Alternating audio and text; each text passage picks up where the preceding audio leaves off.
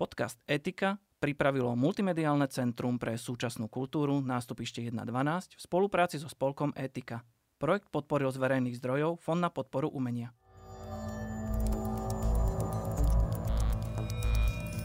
Digitálne a informačné technológie nám zlepšujú a zjednodušujú život. Ale vyvolávajú aj nové spoločenské otázky a výzvy.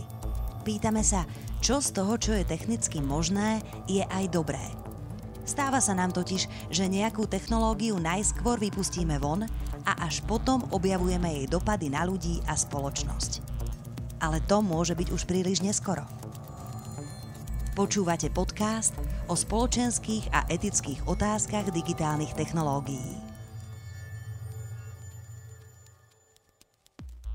Umelá inteligencia sa postupne stáva súčasťou našich životov. Dokonca tak bežnou, že sme si už na ňu v istom zmysle aj zvykli. Ani si neuvedomujeme, že tu s nami je. Prekladá texty, naviguje naše autá, radí nám v e-shopoch, pomáha rozhodovať o tom, komu v banke prideliť úver – a čo to presne je tá umelá inteligencia, aké prínosy, ale aj možné spoločenské a etické riziká pre nás predstavuje. Čoho sa máme obávať a na čo sa naopak môžeme tešiť. V dnešnom podcaste sa budeme rozprávať o tom, čo je na umelej inteligencii dobré a čo by naopak mala možno robiť, respektíve my ako jej tvorcovia, trocha inak. Naším hostom bude jedna z najvýznamnejších postav IT na Slovensku, profesorka Mária Bieliková.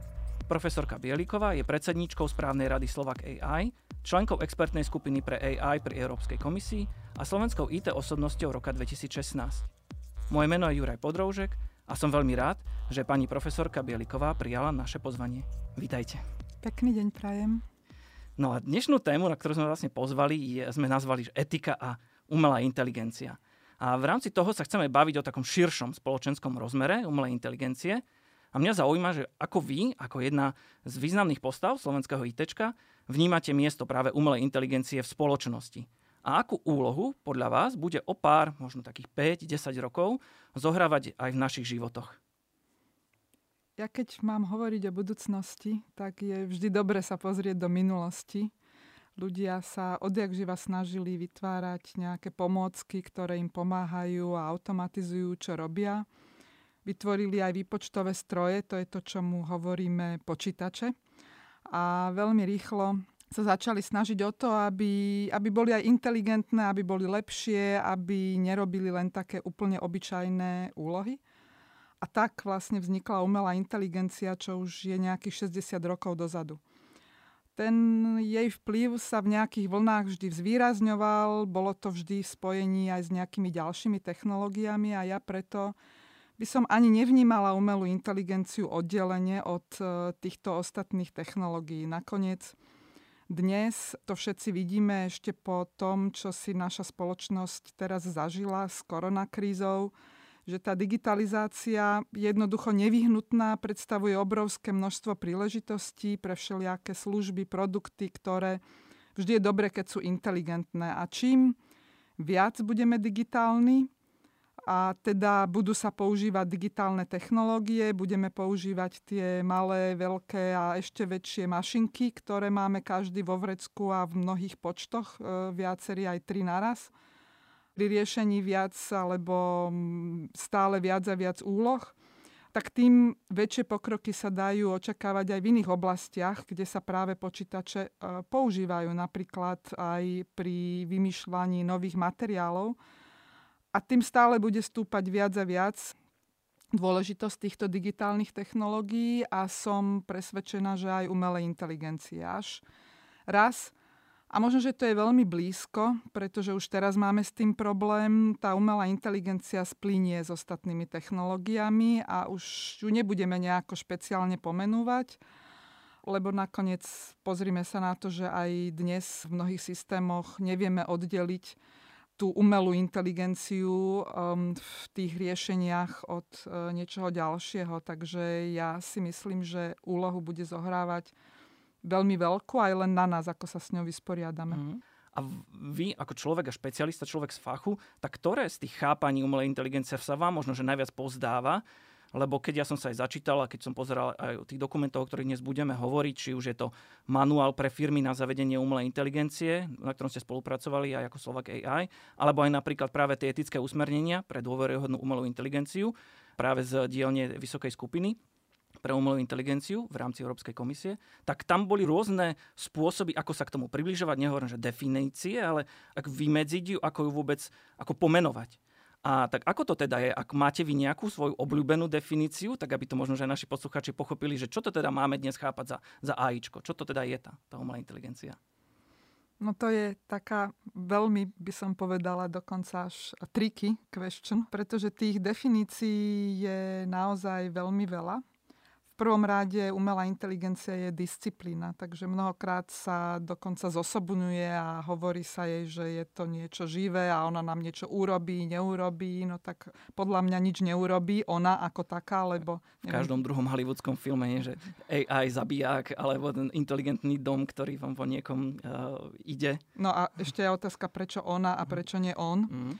Ja si myslím, a nielen ja, že vždy je dôležité zohľadniť účel.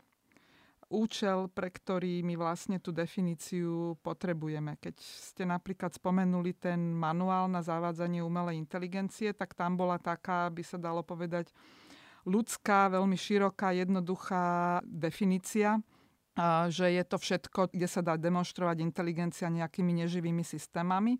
Pre tento manuál je to v poriadku, pretože jeho cieľom je poskytnúť firmám nejaké kroky na to, aby vedeli riešenia, ktoré nejaký stupeň inteligencie zahrňajú, zavádzať a toto im úplne stačí. Ale teraz si predstavte, že by ste chceli robiť nejaké regulácie by ste chceli urobiť nejaký zákon, nejaké pravidlá, nejaké ohraničenia a mali by ste to takto zadefinované, no v žiadnom prípade mm. by to nestačilo, lebo potrebujeme vedieť presne vymedziť, kde to začína a kde to končí, ale stále to nebude vymedzenie toho pojmu.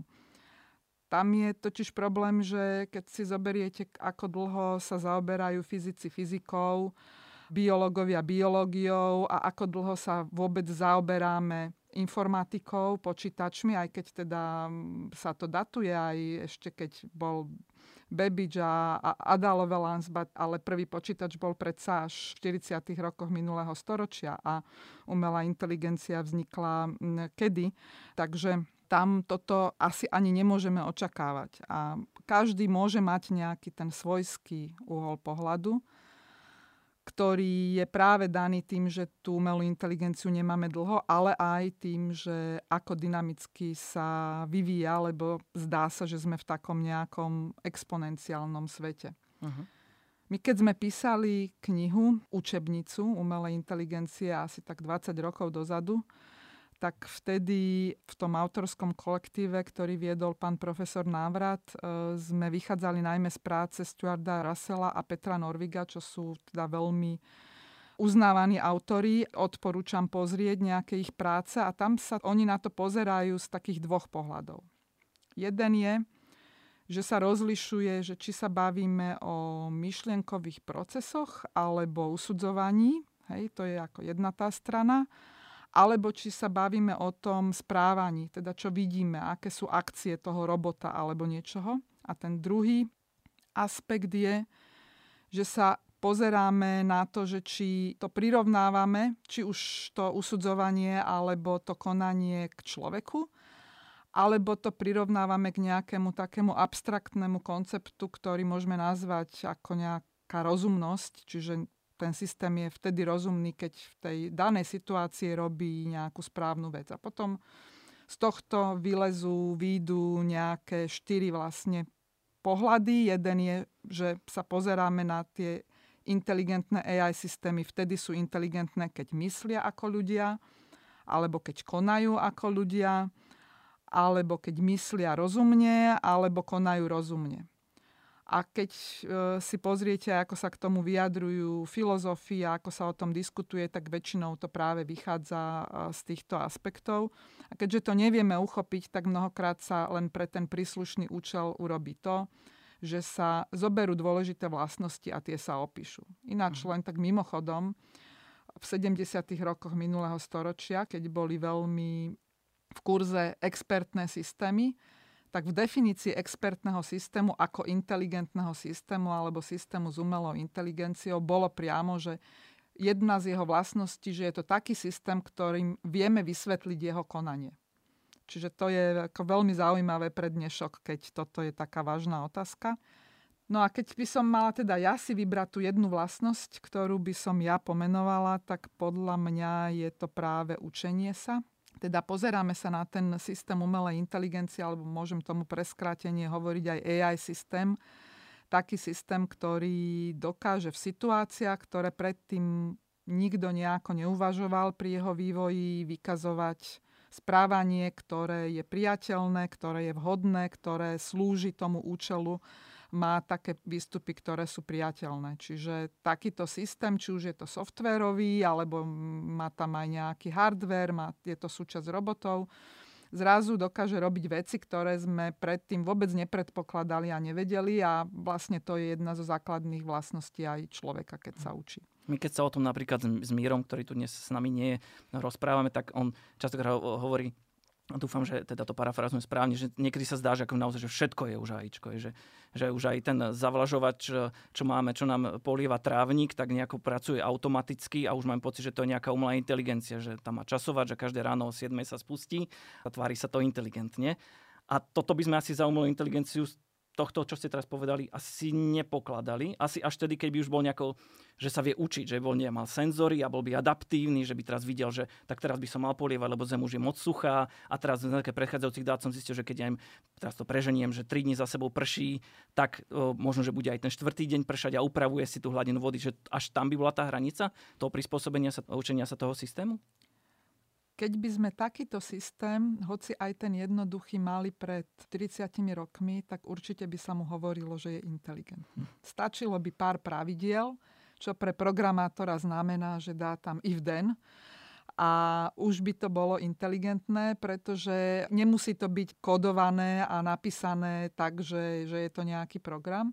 Dnes určite takýto systém by inteligentný nebol. A preto sa to posúva a ja som presvedčená, že to, čo ste teraz vypomenovali, to už by inteligentné bolo, ale možno, že o, o 5 rokov to už vôbec inteligentné zrovna toto nebude, pretože na to budú štandardné metódy a nikto sa nebude diviť, že to takto funguje a zrazu sa môže stať, že ten trávnik polieva aj v, v prípadoch, kedy by človek vôbec e, si nemyslel, že by mal polievať a bude to dobré a bude to užitočné. Mm.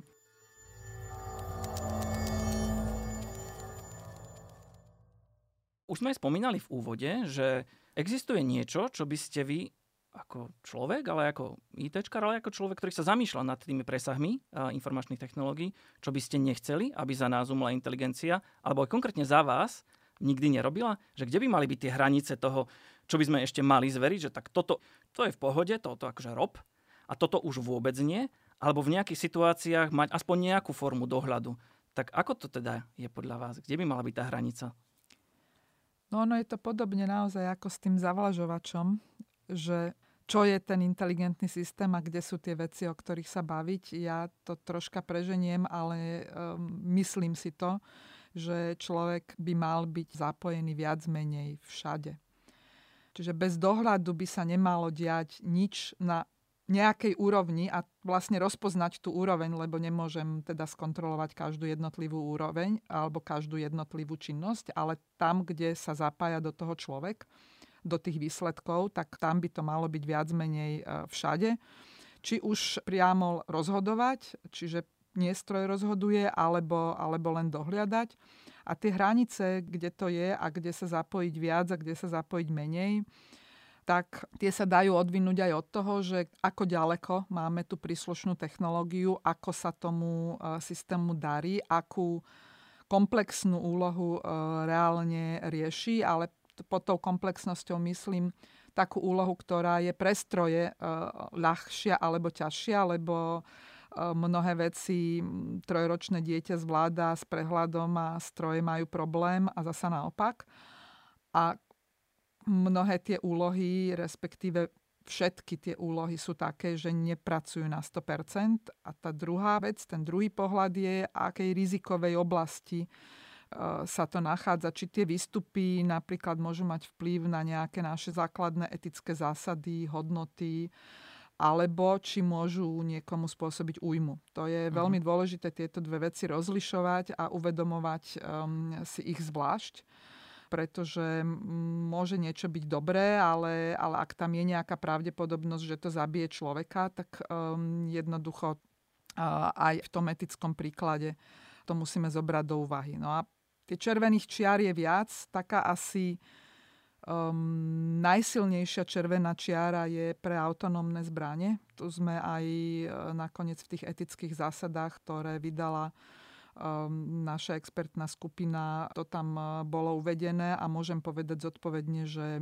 niekoľko filozofov, ktorí sú členovia tej expertnej skupiny sa doslova byli za to a zároveň tam boli niektorí iní, ktorí boli proti tomu, aby sa vôbec nejaká červená čiara zverejňovala, pretože sa boja, že to potom spôsobí, že sa začneme tej umelej inteligencie viac báť. Uh-huh aspoň na mňa tak uh, pôsobia častokrát uh, ľudia, ktorí robia na nejakej také tej disruptívnej technológie, niečom k tomu zásadnom, že sme ako, ako deti, ktorí sa boja, že im tú hračku vezmeme. Že, že nechajte ma, ja to chcem dorobiť, ja to chcem ako tú svoju kreativitu naplno prejaviť a žiadna regulácia, nehovorte mi nič, to budeme robiť až na konci.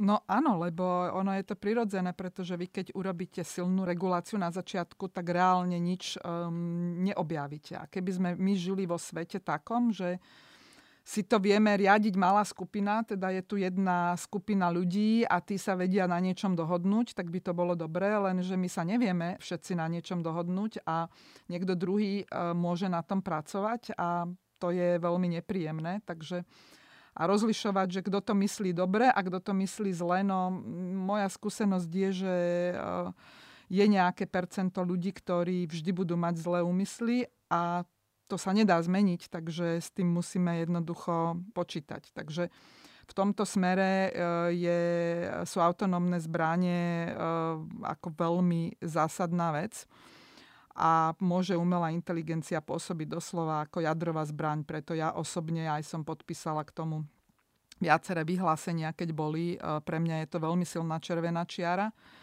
Druhá viac menej červená čiara, o ktorej sa začína hovoriť a veľa sa hovorí, je informačná manipulácia, pretože to je tiež zbraň v určitom zmysle a len si to neuvedomujeme a tá sa nám tu blíži a plíži tak nejako postupne. No a potom sú samozrejme ďalšie oblasti, ktoré môžu sledovať aj dobrý účel a predsa len môžu byť veľmi rizikové a tá rizikovosť ani tak nespočíva v tom, že by niekto chcel urobiť niečo zlé ako s tou zbraňou alebo s tými fake news alebo s niečím takýmto podobným, keď si niekto kampaň takto ovplyvňuje.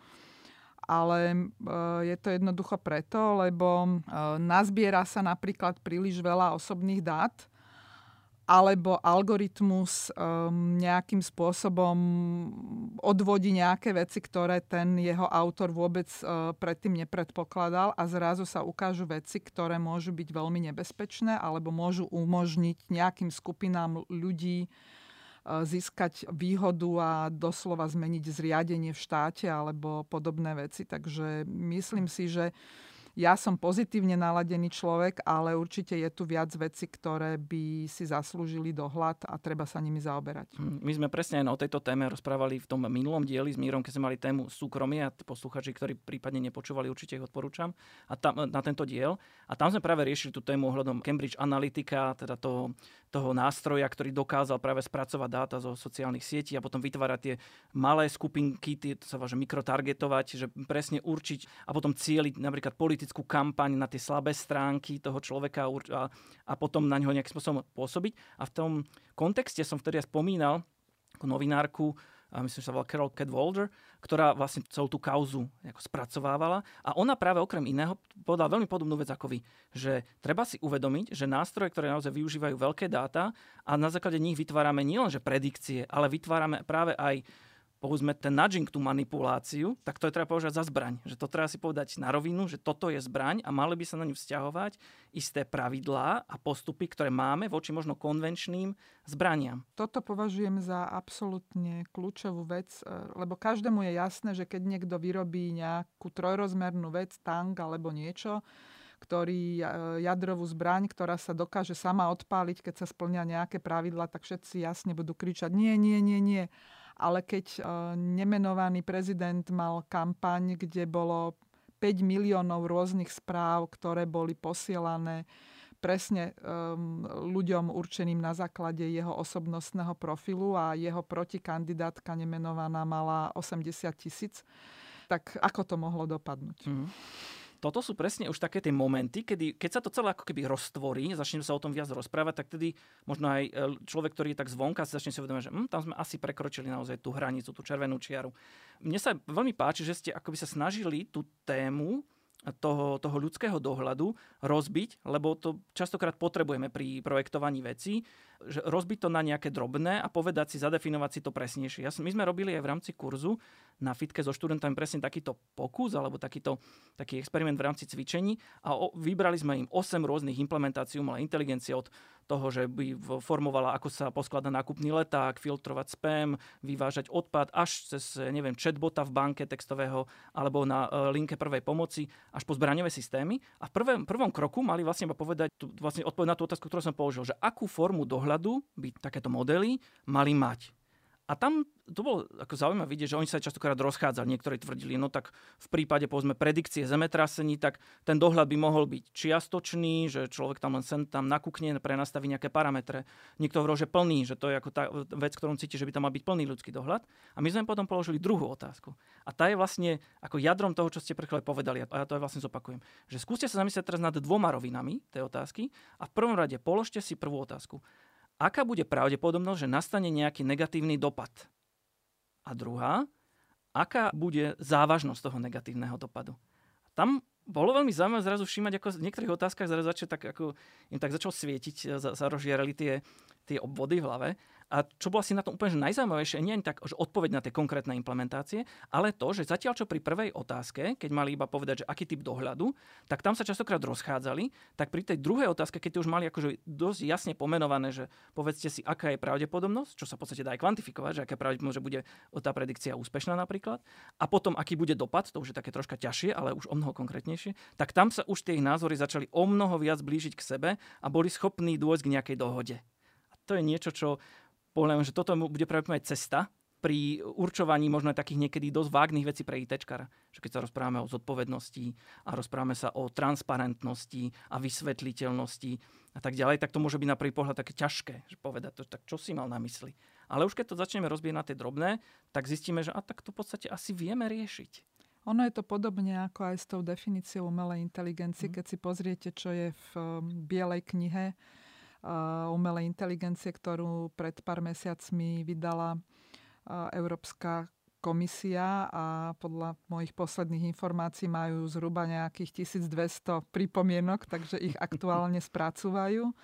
Tak tam oni si dovolili už aj explicitne nejaké tie um, rizikové veci, kde, kde napríklad tie personálne dáta sú pomenovať a vzýšla veľmi silná vlna, najmä z priemyslu, že to takto nemôže byť, ale presne takto treba nejakým spôsobom stanoviť kde tie rizika sú. No a potom ja som teda videla ten váš experiment a veľmi sa teším, že ste takéto veci robili so študentami, ale čo mňa troška aj zarazilo a, a dáva to mm, veľký dôvod na to, že sa treba tým zaoberať, že Študentom sa zdá, že nákupný leták e, je vec, ktorá aj po analýze nepotrebuje žiadny dohľad, mm. čiže nejaký stroj tam môže namixovať každému, čo len chce a môže ho manipulovať ako len chce a to mm. sa inak ako vzdelávaním nedá vylepšiť.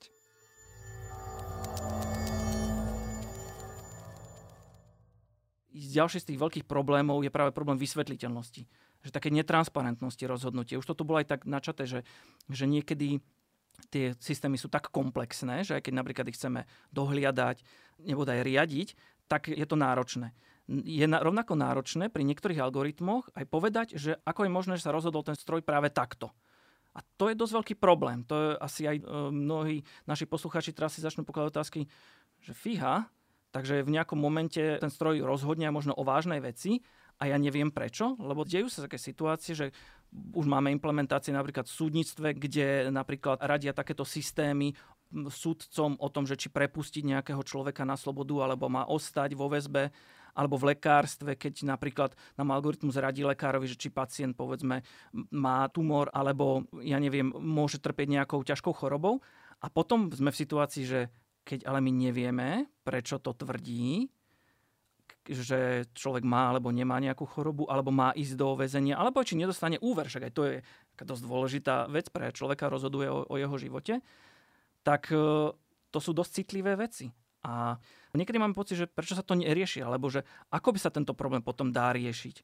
Niektorí autori tvrdia, že tak, ale pokiaľ toto nevyriešime, že nevieme povedať, alebo nevieme v každom momente vysvetliť to rozhodnutie stroja, tak potom by sme mali mať právo na to, a to bolo aj, sme minulom dieli mali, takže Rathenau inštitút definoval nové právo, jedno z tých práv bolo e, právo na ľudský kontakt, tak by sme mali povedať, dobre, tak v týchto momentoch ale by nemal rozhodovať stroj. Čo vy si myslíte? Naozaj to smeruje až tu? Tak ono je to vždycky otázka aj čo berieme, že je rozhodovanie a kedy je to rozhodovanie, že či je to len nejaký algoritmus, ktorý rieši nejakú čiastkovú úlohu, alebo je to niečo, čo sa potom aj ďalej prejaví do ďalších činností. A transparentnosť je obrovský problém. Sice, ja som to už spomenula, že kedysi pred 50 rokmi, keď boli expertné systémy, sa hovorilo o vysvetliteľnosti a bralo sa to ako dôležitú vlastnosť.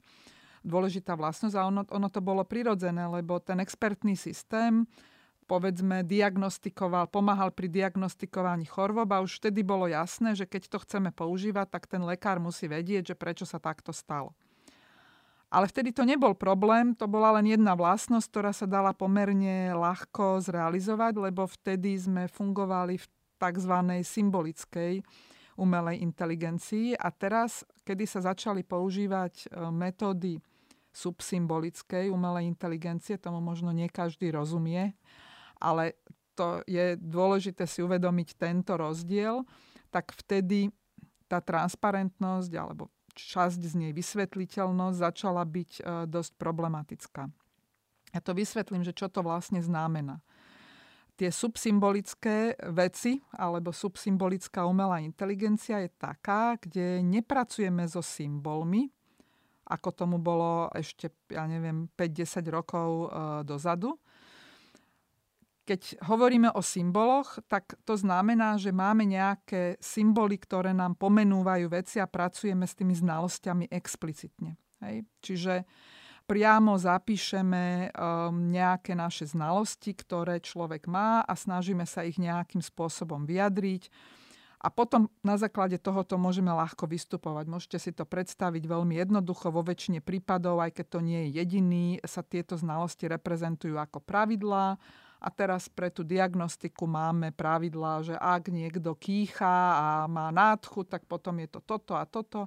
Čiže, čiže a keď nejakým... splní dostatočný počet tých podmienok, tých pravidiel, Áno. tak je automaticky vyhodnotený povedzme, ako chorý alebo trpí Áno, a tie pravidla jednoducho máme zadefinované a keď ten systém odporúči, že dajte mu acilpirín, tak sa vie dopatrať, že preto, lebo on kýchal a toto a toto a v takýchto prípadoch sa takéto uh, veci robia.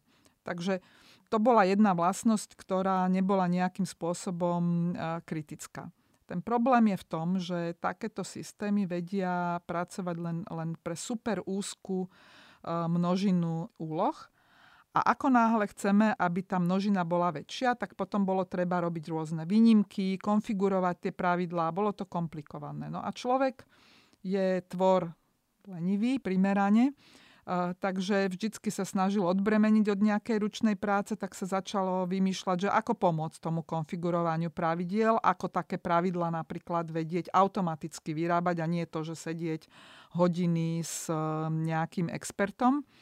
No a problém je, že čím viac práce sa nechá na počítač, tak tým vo všeobecnosti je menšia šanca, že človek bude schopný reálne prekontrolovať ten výstup alebo výsledok toho rozhodnutia a to tak, že by mu rozumel alebo že by mu to dávalo zmysel. A to je vlastne ten posun, to je ten posun od zrozumiteľnosti, keď tomu rozumieme, vieme to poňať, k nezrozumiteľnosti. to, čo sa stalo v posledných rokoch práve tým, že prišli neurónové siete, ktoré patria práve do tej subsymbolickej umelej inteligencie, bol doslova skokový. Čiže ten rozdiel medzi tým explicitným prístupom, ktorý sa zakladá na reprezentácii znalostí, ktorý nasleduje ľudskú logiku, ktorý vieme popísať, sa zrazu zmenil na nejakom príspevku veľmi malých, rôzne poprepájaných, neinterpretovateľných hodnot, ktoré reálne vytvárajú potom nejaký výsledok a vlastne týmto sa tá požiadavka na transparentnosť veľmi zmenila. Uh-huh. Takže toto si myslím, že je veľmi podstatná vec a snažiť sa nejakým spôsobom to vyriešiť tak, že no ale buchnem po stole a ja aj tak chcem, aby sa mi to vysvetlilo tak, že, že budem rozumieť presne všetkému, čo urobil, no tak skúste sa spýtať toho lekára, aby vám vysvetlil, že prečo si myslí, že vy máte toto alebo toto, pokiaľ má napríklad nejakú intuíciu, no to jednoducho nejde. A preto sa hľadajú spôsoby, ako by sme to predsa len vedeli riešiť, ako by sme predsa len vedeli dať rozbiť to, tak ako sme to hovorili už predtým, eh, na viaceré časti. Konkrétne taký ten najrozumnejší prístup, ktorý sa nám aktuálne javí, je rozbiť si to na tri veci. Jedna je sledovateľnosť, druhá je vysvetliteľnosť a tretia je komunikovateľnosť. Čiže pri tej sledovateľnosti sa snažíme, aby bol jasne zdokumentovaný celý proces, aby sme vedeli replikovať ten výsledok, aby kdokoľvek príde aj neskôr, potom vedel sa k nemu dostať. Tá vysvetliteľnosť e, vlastne znamená, že sa pokúsime toľko, koľko nám to umožní tá metóda vedieť zdôvodniť to navrhnuté rozhodnutie tak, aby bolo zrozumiteľné, ale on nemusí byť zrozumiteľné možno pre koncového používateľa, môže byť zrozumiteľné pre toho, kto rozumie tým algoritmom, mhm. akým spôsobom napríklad boli nastavené parametre a prečo boli nastavené tak alebo tak. No a to posledné je, je veľmi dôležité, pretože ten človek by mal byť informovaný napríklad, že v tomto okamihu toto rozhodnutie alebo toto, čo sem prišlo, toto išlo kompletne od stroja a úspešnosť toho je napríklad e, z pravidla taká a taká. A aby on potom mohol urobiť to informované rozhodnutie. Hm, my sme práve keď to ešte možno doplním, tú tretiu rovinu aj u nás vo firme riešili, že keď sme navrhovali systém, ktorý mal predpovedať, pred, predikčný systém, ktorý mal predpovedať, že kedy má byť otvorená ďalšia pokladňa v obchode, že keď ľudia vchádzajú a na základe toho, ako vchádzali, v akej hustote, ako dlho nakupovali a ďalších a ďalších parametrov, tak e, pre obchodníka je samozrejme o mnoho efektívnejšie, keď to vie dopredu, že bude potrebovať otvoriť a zavolať niekoho, pozme na tú kasu. Tak tam sme presne takýto problém riešili, že či a kedy informovať aj tých ľudí, tých zákazníkov, ktorí sú v obchode, že ste v obchode, kto, o ktorom rozhoduje stroj. Hej? Napríklad o tom, že keď nadávate, že nie je otvorená kasa, no tak za to môže to, to, to nie je neschopný vedúci. Ale potom aj tých pracovníkov. Že ste, ste na prevádzke, kde nebude rozhodovať vedúci alebo nejaký hlavný pokladník, ale budete na prevádzke, kde bude rozhodovať za vás stroj. A toto bola akože veľká téma, s ktorou sme sa vlastne potýkali alebo sa snažili si nejako vysvetliť, lebo tam je potom aj ten opačný problém. Že keď poviete ľuďom, že je to stroj, tak tam vzniká taký ten moment tej, tej také tajomnej čiernej skrinky, toho orákula, že potom začnú tak, aj niektorí e, potom sa aj priznali, že ja neviem čo, ale to ten stroj rozhodol a tento vie lepšie ako my. Ja by som úplne vyhodila slovo, že rozhoduje. Ono to môže vyzerať, že je to rozhodnutie, ale reálne by to rozhodnutie e, nemalo byť. A vždy by mala byť možnosť, aby tam to, ten človek to rozhodnutie spravil.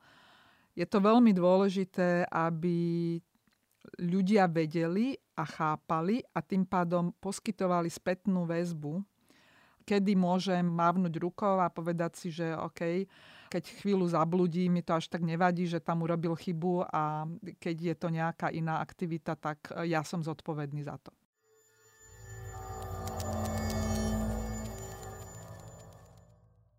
Vy ste sa aj vlastne podielali ako člen Vysokej expertnej skupiny pre umelú inteligenciu na vytvorení dokumentu, ktorý sa nazýva že etické usmernenia pre dôveryhodnú umelú inteligenciu. Vy ste už aj spomínali ten assessment list a to je vlastne časť tých etických usmernení. Vlastne to taký zoznam otázok, ktorý má slúžiť firmám, ktoré vyvíjajú, používajú, nasadzujú umelú inteligenciu, aby si to tak overili a posúdili, že či tá ich implementácia, tie ich algoritmy umelej inteligencie, že či sú dôveryhodné, či sú etické. Ten zoznam, tak on má akože viac ako 100 otázok, keď sa to rozbije na drobné, a neviem, ako to bude teraz tej aktuálnej verzii. A niektoré sú aj relatívne zložité na pochopenie, minimálne podľa mňa takého toho bežného alebo technického človeka.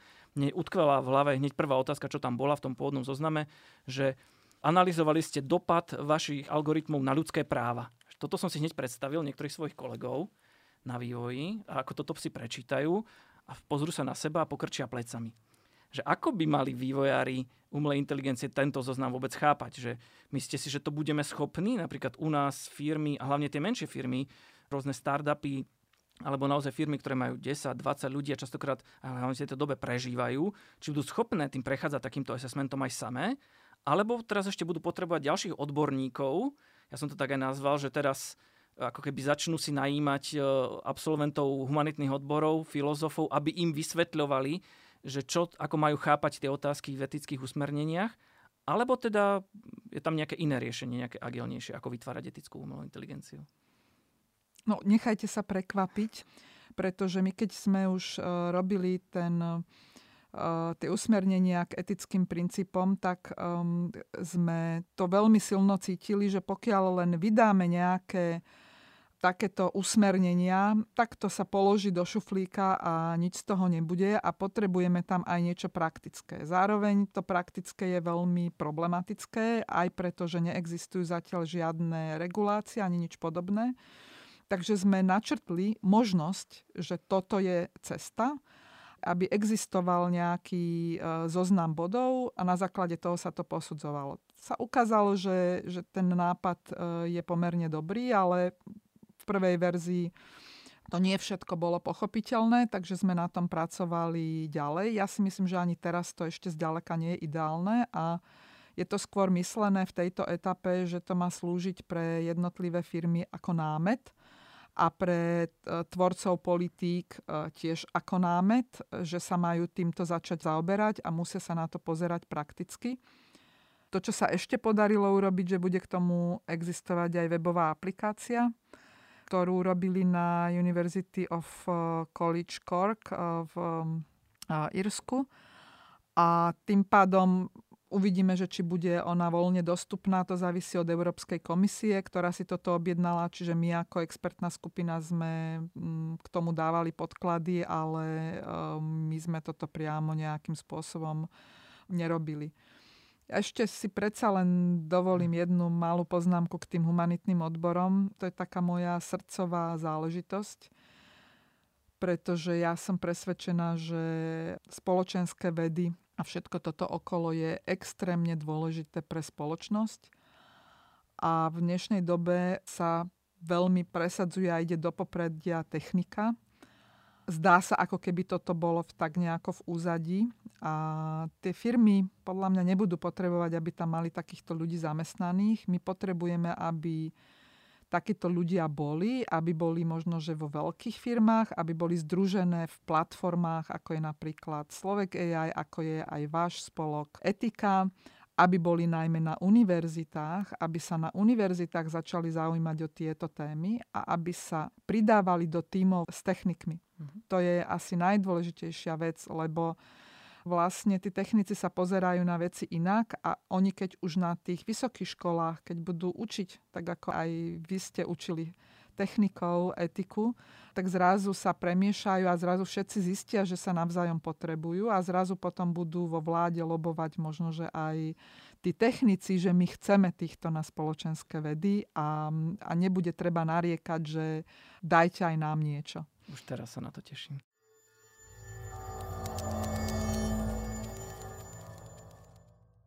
Vy keď ste spolupráci so Slovak AI, teda keď vznikal ten, ten manuál pre firmy na zavedenie umelej inteligencie, tak tam jedna z tém bola práve to, čo možno ľudia vnímajú citlivo. A to je dopad umelej inteligencie na trh práce.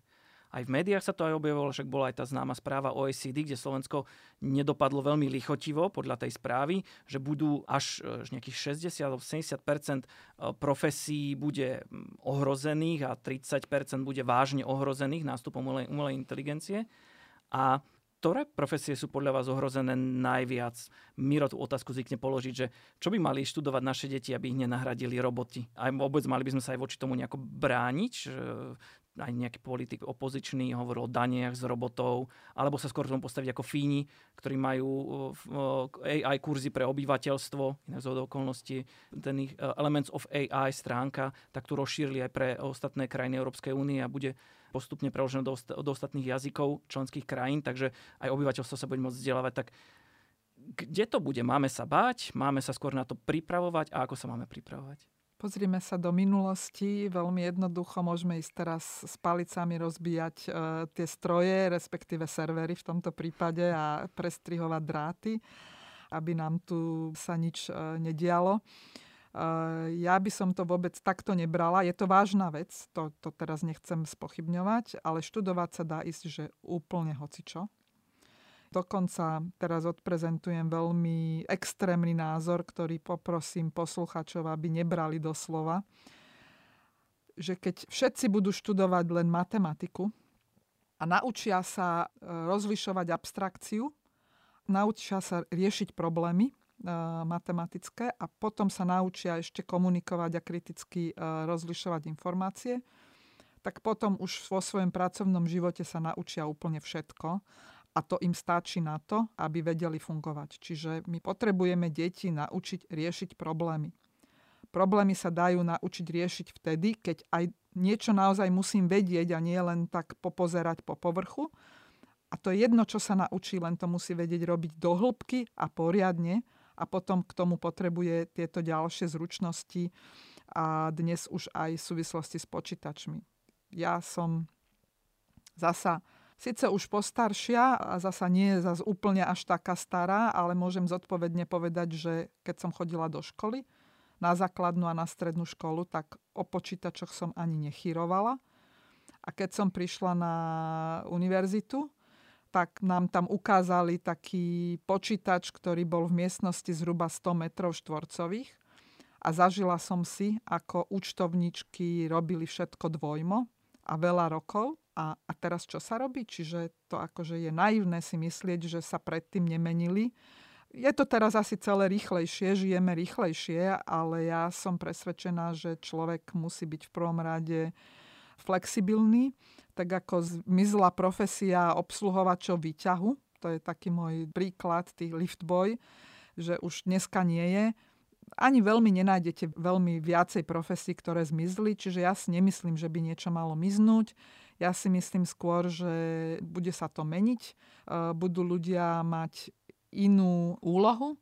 Môže sa stať dokonca, že aj tí, ktorí sú vysoko špecializovaní a tých, ktorých nemôže nikdy nahradiť počítač, alebo myslíme si to, že ich tak skoro nenahradí, tak aj tí môžu byť ohrození, pretože ich zrazu môže byť potreba o mnoho menej, napríklad aj takých právnikov, hej, mhm. keď už nebudú potrebovať kopu času na to, aby si vedeli dať, preštudovať tie všetky predpisy a tak ďalej a, a toto im urobí počítač a oni budú robiť iba tie vysoko špecializované ľudské veci. Hmm. Takisto možno aj programátori, keď no, sa posunieme. To som sa chcel opýtať, aj programátori? Podľa mňa takto. Či aj programátori, to závisí od toho, aká bude potreba spoločnosti. Je viac než isté, že tak ako postupuje vývoj, tak efektivita programátorov výrazne stúpa tým, že sa posúvame v tých úrovniach abstrakcií. Čiže keď sa programovalo v strojovom jazyku, písali sa nuly a jednotky, tak e, na programovanie triviálnej veci trvalo niekoľko dní.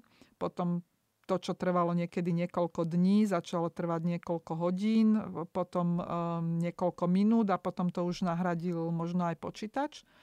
Čiže čím sa posúvame vyššie, tým vieme rýchlejšie spraviť tie veci. A keď nebude rásť dopyt, čiže nebudeme potrebovať viac služieb digitálnych, viac produktov, tak potom aj programátori sa postupne čas z nich stanú zbytoční. Keď budeme potrebovať viac, no tak sa nestanú zbytoční.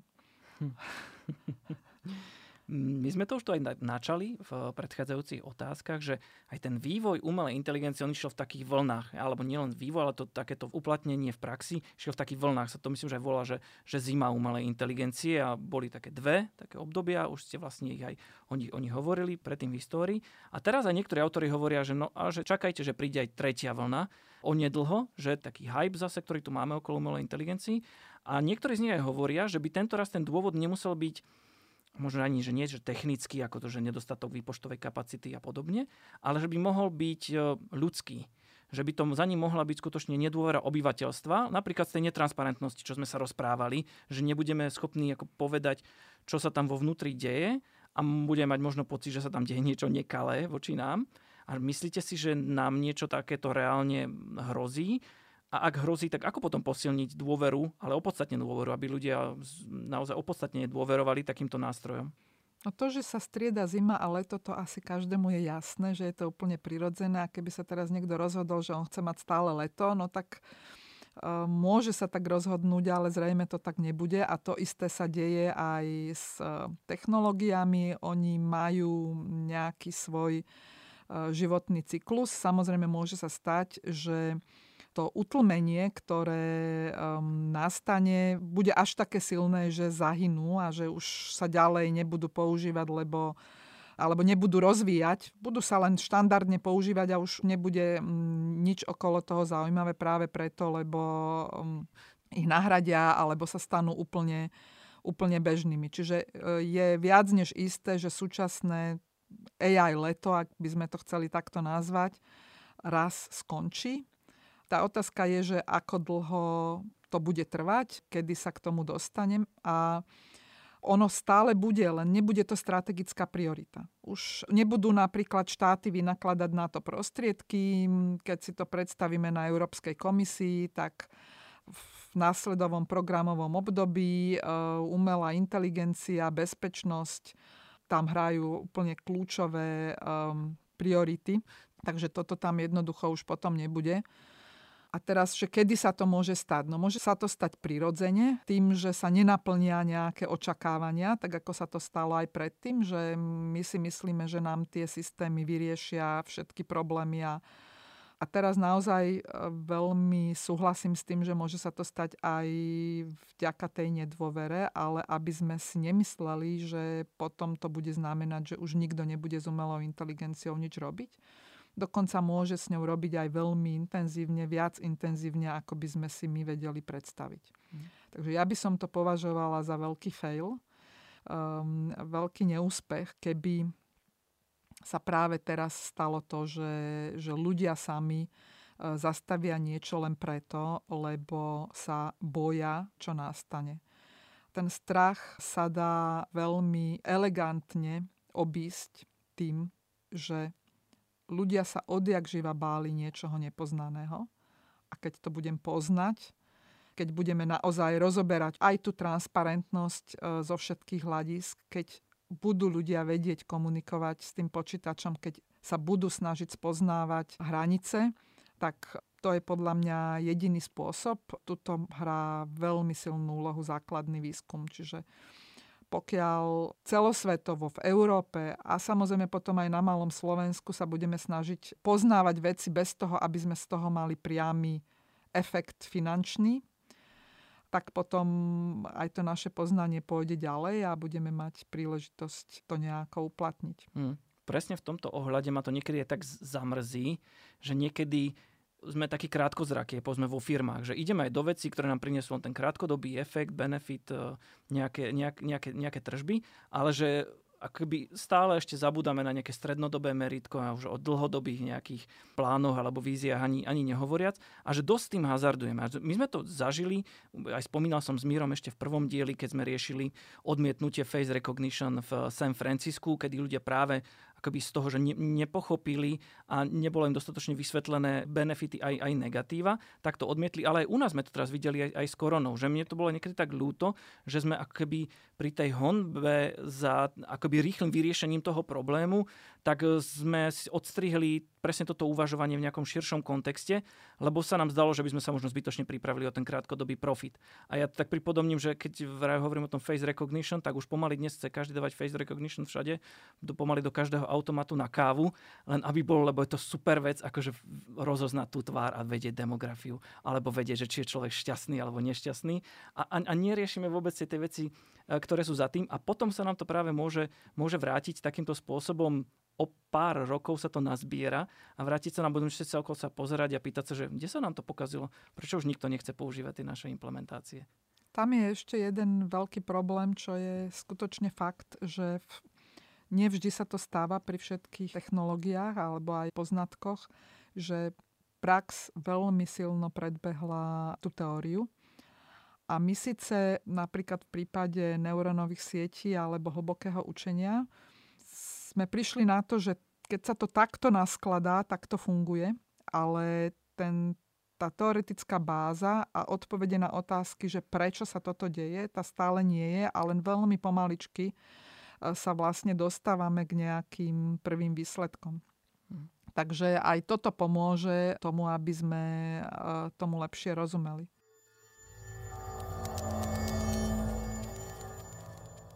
A to je ešte nič, Oproti tomu, že keď sa začínajú, vlastne začínajú, už máme roky výskum a vytvorenie tzv. všeobecnej umelej inteligencie, to znamená umelej inteligencie ľudskej a vyššej úrovne, ktorá už nebude úzka v tom zmysle, že bude len riešiť jeden, jednu nejakú ľudskú činnosť, bude prejavovať inteligenciu iba v jednej konkrétnej činnosti, ale bude teda všeobecne na ľudskej úrovni. A toto je ten moment, kedy už aj tí, ktorí sa možno doteraz nebali, tak už sa, sa začínajú bať, keď sa o tejto téme rozpráva.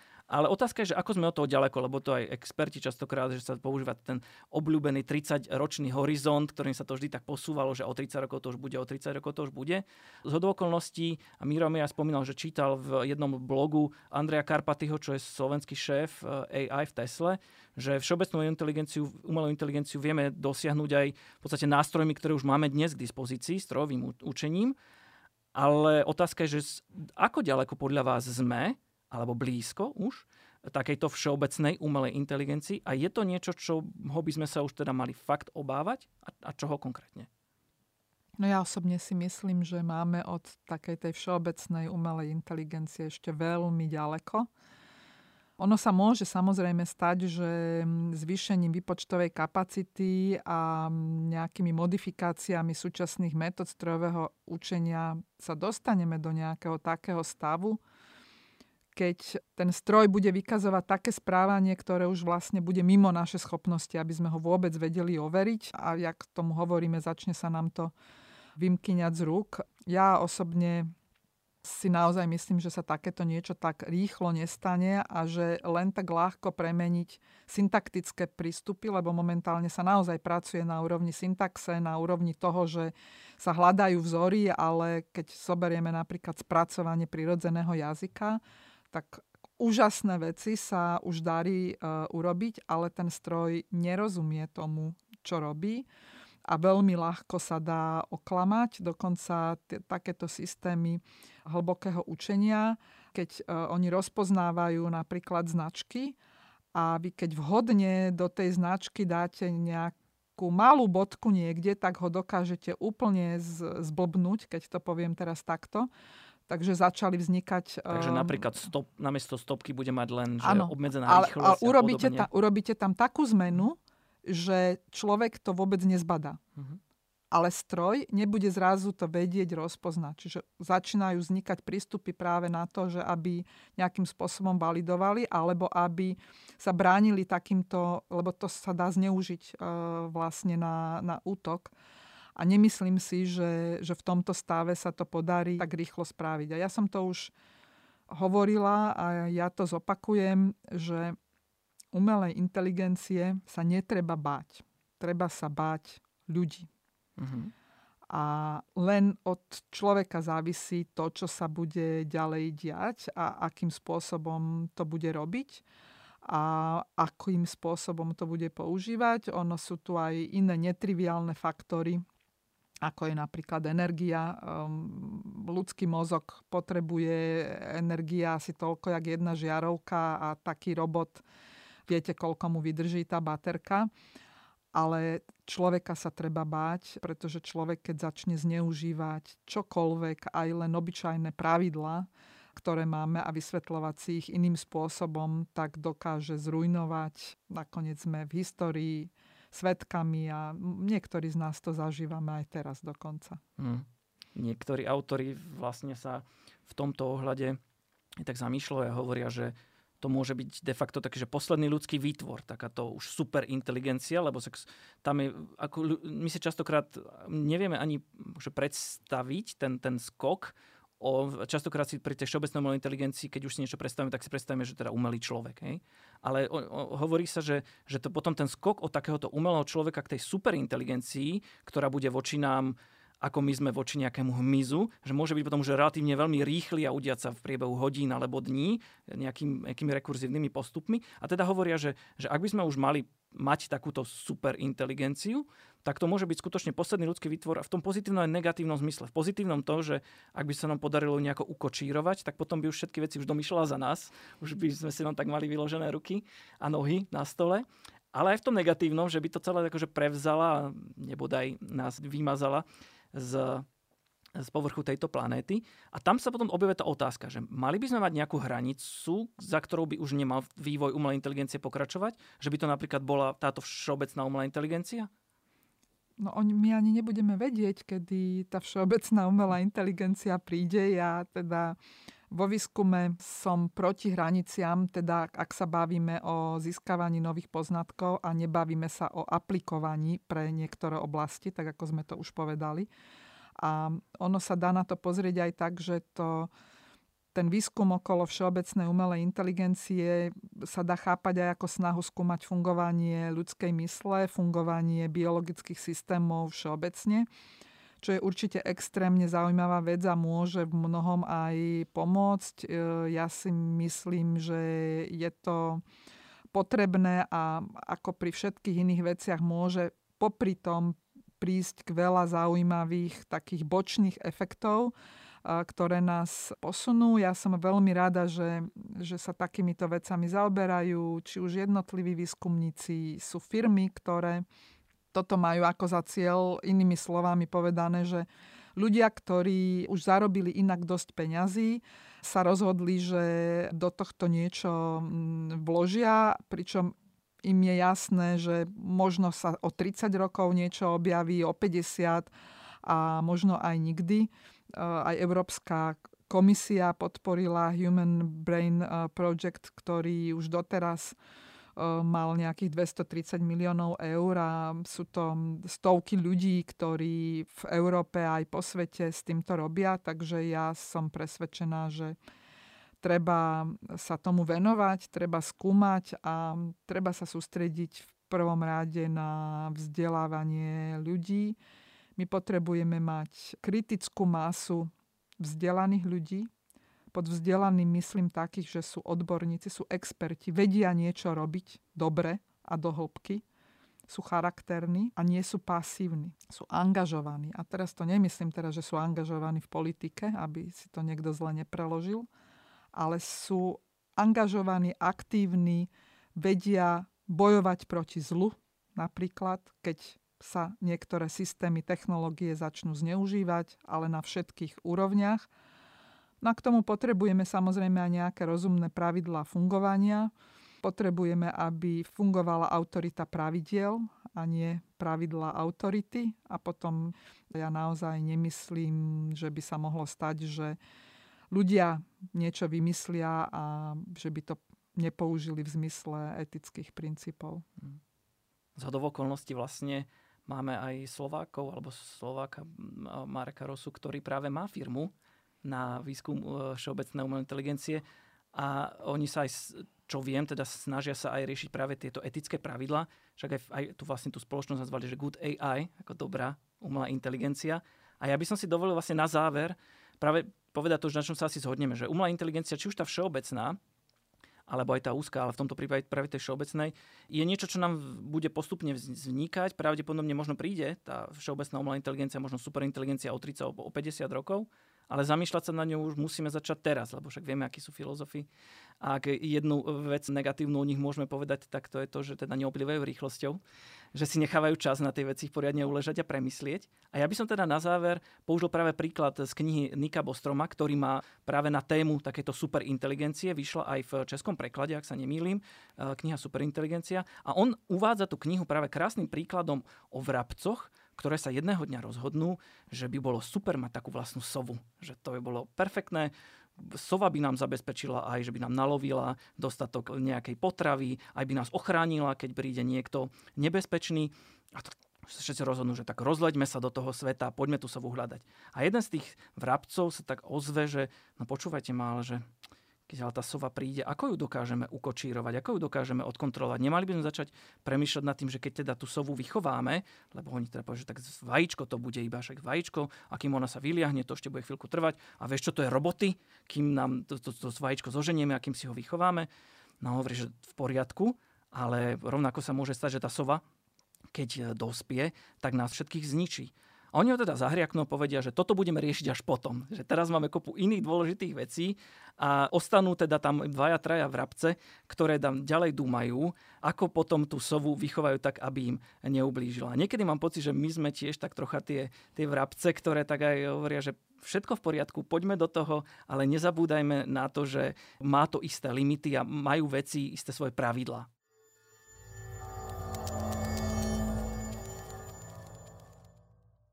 Ja by som vám chcel veľmi pekne poďakovať za tento rozhovor, že som vás tu mohol štúdiu dnes mať a prajem vám všetko dobré, nech sa vám darí a dúfam, že sa opäť aj stretneme pri nejakej takéto veľmi zaujímavej a podnetnej téme. Ďakujem aj ja, je to pre mňa úžasná príležitosť. A verím, že aj vám sa podarí nahrať ešte veľa zaujímavých um, takýchto podcastov, pretože som presvedčená, že tá téma je extrémne dôležitá a zaujímavá. Všetko dobré, ďakujem pekne. Ďakujem. Ja len pripomeniem, že ak budete mať nejaké otázky a chcete nám vyjadriť svoju podporu, tak nám dajte vedieť. Napíšte nám na podcast zavináč e-tika.sk a moje meno je Juraj Podroužek a prajem vám všetko dobré.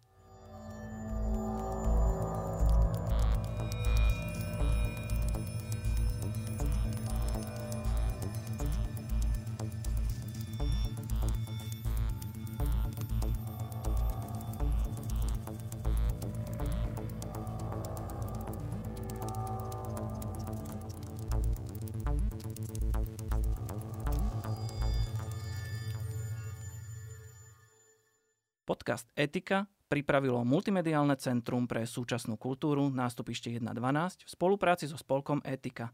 Projekt podporil z verejných zdrojov Fond na podporu umenia.